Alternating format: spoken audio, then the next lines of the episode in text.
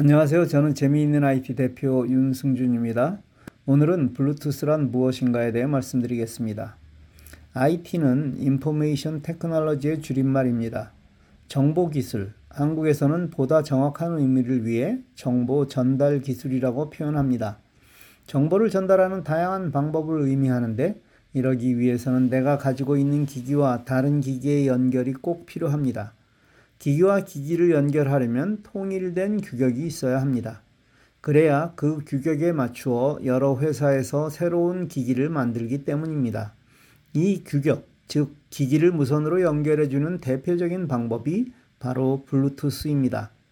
따라서 거의 모든 장치가 이 블루투스로 연결할 수 있도록 기기 자체에 블루투스 기능을 탑재합니다.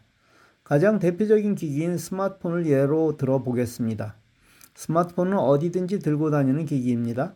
자동차도 그중 하나인데 차에는 많은 전자장치가 있는데 자동차와 연결하면 이 기능을 사용할 수 있게 됩니다. 자동차와 가장 쉽게 연결하는 방법이 바로 블루투스입니다. 이렇게 내 스마트폰과 자동차가 연결되면 내 스마트폰의 음악을 자동차의 스피커로 들을 수 있습니다. 또 내가 누군가와 통화를 할 때 자동차의 마이크와 스피커를 이용하여 통화할 수 있습니다. 참, 자동차에 마이크가 있다는 사실을 알고 계신가요? 두 손을 사용하면서 일하는 많은 분이 전화를 이용하는 방법이 무선 이어폰입니다. 이 이어폰에는 물론 마이크가 달려 있어 전화기는 주머니에 넣어놓고도 사용할 수 있습니다. 이때 이 무선 이어폰과 연결하는 방법도 블루투스입니다. 다이어트를 하거나 몸무게를 관리하는 사람에게 필요한 스마트 저울, smart scale이 있습니다. 이를 이용하면 단순하게 몸무게만 측정하는 것이 아닌 기본적인 체지방, 근육량 등이 측정되고 이 자료가 자동으로 내 스마트폰에 기록되어 관리할 수 있습니다. 이 저울은 비싸지 않습니다. 아마존에서 smart scale이라고 검색하여 살 수 있습니다. 비싼 제품도 있지만 보통 30불 미만으로 사실 수 있습니다. 이 저울과 연결할 때도 블루투스를 이용합니다.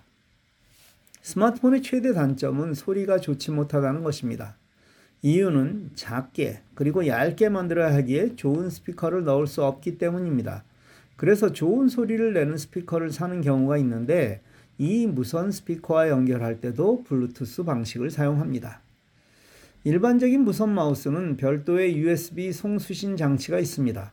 즉, 내 컴퓨터와 연결하려면 USB에 작은 장치를 꽂아야 마우스가 가능합니다. 그러나 마우스에도 블루투스 마우스가 있습니다. 이 마우스는 컴퓨터뿐 아니라 스마트폰에서도 사용하기가 편리합니다. 특히 근래의 노트북에는 일반적으로 사용하던 USB 포트가 없는 것이 많습니다. 이런 컴퓨터에는 USB-C 포트를 사용하는데 일반적인 마우스를 사용하려면 USB 2, USB-C가 가능한 별도의 장치를 사용해야만 합니다. 이때 블루투스 마우스를 이용하면 아주 편리합니다. 물론 하나를 동시에 스마트폰과 컴퓨터에서 사용할 수는 없지만 내 스마트폰에서 사용할 수 있다는 사실은 강의하거나 동영상을 만드는 사람에게는 아주 중요한 문제입니다. 블루투스 통신 방식은 근거리에서만 가능합니다. 보통 10m 이내의 경우를 보고 있습니다. 제 아내는 컴퓨터로 한국의 프로그램을 시청하고 있습니다. 큰 화면에서 보기 위해 TV와 컴퓨터를 연결해 놓았습니다. 이때 아내와 컴퓨터와의 거리는 제법 떨어져 있습니다. 당연히 무선 마우스를 이용하여 쉽게 프로그램을 선택하고 동작합니다. 여러분도 이렇게 하시죠? TV와 컴퓨터는 어떻게 연결하냐고요? 가장 간편한 방법은 HDMI 케이블로 연결하는 것입니다. 무선 연결이 가능한 TV도 있는데 아무래도 무선보다는 유선이 안정성이 있습니다. 블루투스 연결 방식은 기기마다 조금씩 다릅니다. 그래서 매뉴얼을 읽는 습관이 필요합니다. 만일 매뉴얼이 없다면 구글에서 검색하면 됩니다. 만일 여러분의 자동차와 연결하려는데 방법을 잘 모르겠다면 구글에서 현대 소나타와 블루투스 연결 방법이라고 입력하면 많은 글이 나와 있을 것입니다. 블루투스 잘 사용하십시오. 감사합니다.